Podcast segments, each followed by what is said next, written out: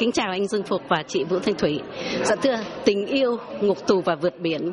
Xin được hỏi anh chị là anh hay chị chọn đặt tình yêu lên trên ngục tù và vượt biển. Cuộc đời chúng tôi đi làm phóng viên chiến trường, vào sinh ra tử rồi bị đi tù, rồi vượt biển. Nhưng mà chúng tôi nghĩ rằng là trên tất cả mọi sự, tình yêu phải được đặt cao lên trên hết.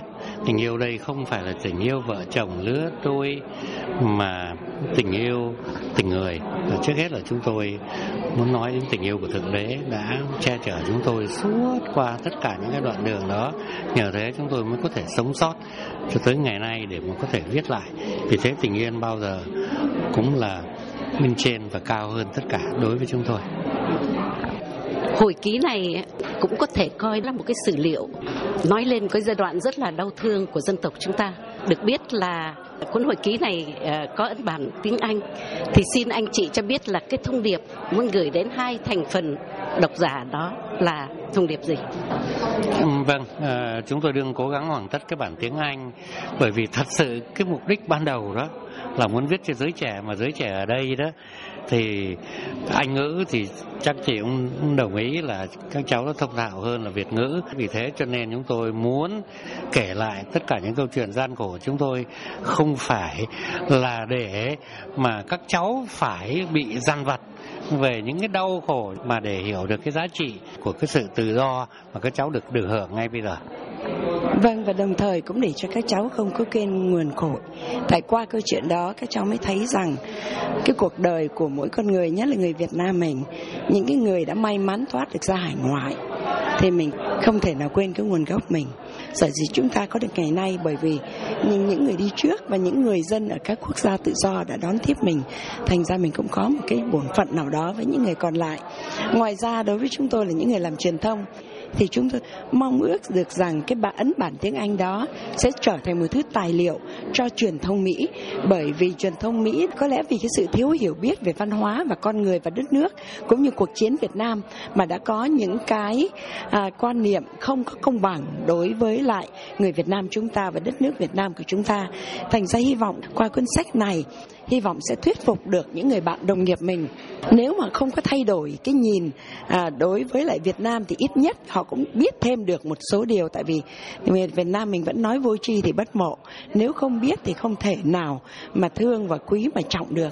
Thành ra hy vọng qua cuốn sách này, chúng tôi gửi một cái thông điệp đến giới truyền thông Hoa Kỳ để mà họ có được một cái nhìn đứng đắn hơn, công bằng hơn đối với Việt Nam Cộng Hòa. Thưa, sóng dữ, chiến tranh, bão táp. Nhưng mà có thể nói là không có gì kinh hoàng bằng gặp cướp biển Thái Lan. Thì anh chị đã trải qua cái kinh nghiệm uh, kinh hoàng đó đó thì nó có làm cho anh chị thay đổi cái nhân sinh quan của mình hay không? Và nó ảnh hưởng như thế nào đến cái cuộc sống riêng tư của mình cũng như là trong cái sự nghiệp uh, truyền thông của mình? Cái vượt biển cũng như nạn hải tạng phải nói là một cái thảm trạng. Đó là cái giá kể ra là khá đắt trên con đường đến tự do mà cũng là một cái dịp để thế giới cũng như là thế hệ con cháu biết là bố mẹ anh chị em nhất là bà của chúng nó đã phải trải qua khốn khổ như thế nào để các cháu mới có mặt ngày hôm nay ở đây. Vâng, riêng đối với cá nhân của à, chúng tôi là người phụ nữ trong 21 ngày đêm ở trên đảo Kra thường xuyên phải chạy trốn. Cái cuộc săn người đúng là một cái săn như săn thú. À, phải trốn dưới hang động trốn trên cây cao trốn trong các bụi rậm đầy rắn rết trải qua những cái điều đó càng làm cho chúng tôi xác tín à, về à, một cái bổn phận của những người mà sống sót. Nên cá nhân chúng tôi là những người làm truyền thông, cảm thấy mình có cái nhiệm vụ phải nói thay cho những người đã không có tiếng nói, để mà cho thế giới biết về những cái điều đau khổ, những cái sự mà phi nhân bản, những cái tàn ác của bọn cướp biển, cũng như dân tộc Việt Nam mình đã chịu đọa đầy là như thế nào. Riêng cá nhân, chúng tôi cũng thấy một điều, nếu mà mình đã sống sót được cái điều đó rồi, thì mình không còn gì để mà sợ nữa. Tại vì cướp biển với hải tặc nó còn kinh hoàng hơn cái sự chết. Thành ra thoát ra được khỏi cái đó rồi. Bây giờ cứ mỗi lần mà gặp những khó khăn, trở ngại hay thấy nản lòng trước về điều gì, thì chúng tôi lại nhìn lên cái tấm hình đào kha treo ở trong văn phòng để mà thấy rằng không có một cái điều gì đáng sợ bằng cái điều đó cả. Và cái điều đó nó trở nên một cái sức mạnh, nó là một cái động lực, nó giúp mình dễ dàng vượt qua được những cái khó khăn, thử thách của đời sống. Vâng, xin cảm ơn anh chị. À, cái đảo Kha nó là một cái thiên đường của cướp biển nhưng mà nó là một địa ngục của trần gian. Mỗi khi mà nghe nhắc tới đảo Kha thì cái hình ảnh nào nó nó tới với tâm trí của anh chị? Câu hỏi của chị à, làm cho tôi phải nhớ lại những cái điều thật sự mình muốn quên đi ở đó có những cái nơi mà cá nhân chúng tôi đã đưa thủy đi trốn từ trên những hốc cao, từ những ngọn hải đăng. Thì những cái nơi mà không thể tưởng tượng được một con người có thể chấp nhận mưa gió bão bùng trên đỉnh núi chỉ để tránh cái sự truy lùng của hải tặc ở trên đảo. Thì đó những cái điều mà tôi nhớ dĩ nhiên là buồn phiền đau khổ đức lắm thế nhưng mà như đã nói với chị là cái giá để trả tự do chúng tôi phải chấp nhận, đành phải chấp nhận. Anh riêng cá nhân của chúng tôi là người phụ nữ, thì chúng tôi muốn qua cái kinh nghiệm này, muốn làm sao để có thể giúp được tất cả những người nạn nhân hải tặc. Có cái can đảm nhìn vào một cái điều bi thảm trong cuộc đời. Mà cái đó là một cái bi thảm chung của cả đất nước, của dân tộc. Không một cái điều gì để mà phải bị nhục nhã. Những cái người làm ác là những cái người đáng phải nhục nhã. Người Việt Nam mình rất là anh hùng trong những cái bi thương đó mà rồi vẫn sống sót. Không hiểu cái nền văn hóa ngày xưa cho những cái điều đó là những cái điều nhục nhã.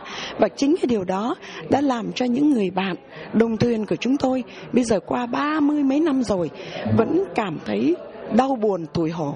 Cái này không dám nói là mỹ hóa, nhưng mà quả tình, nếu mà theo cái quan niệm của người tây phương, cái đó là một cái điều là những người đáng thương, đáng trọng, đáng quý và đáng được an ủi, che đỡ, không phải một cái điều gì để nhục nhã cả. Đó là một cái điều mà tôi mong ước được nói lên.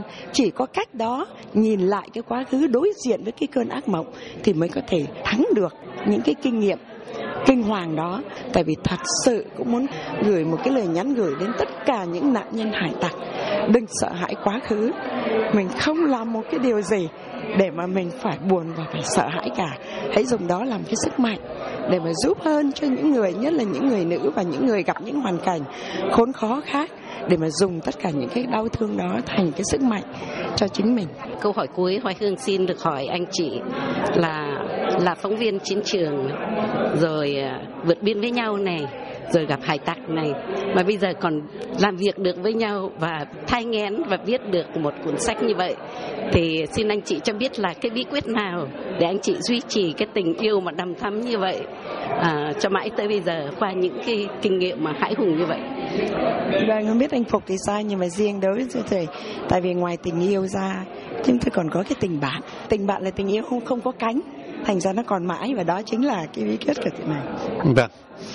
Cảm ơn câu hỏi của chị Hoài Hương. Chúng tôi yêu thương nhau trong chiến tranh qua ngục tù qua vượt biển và cho tới bây giờ vẫn gắn bó với nhau bởi vì chúng tôi không những là vợ chồng mà còn là đồng nghiệp với nhau là bạn với nhau trong công việc vừa có tình vừa có nghĩa với nhau. Và có lẽ khiến chúng tôi gắn bó cho tới giờ này.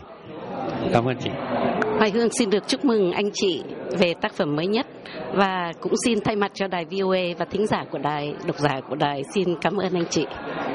cảm ơn chị, xin kính chào chị.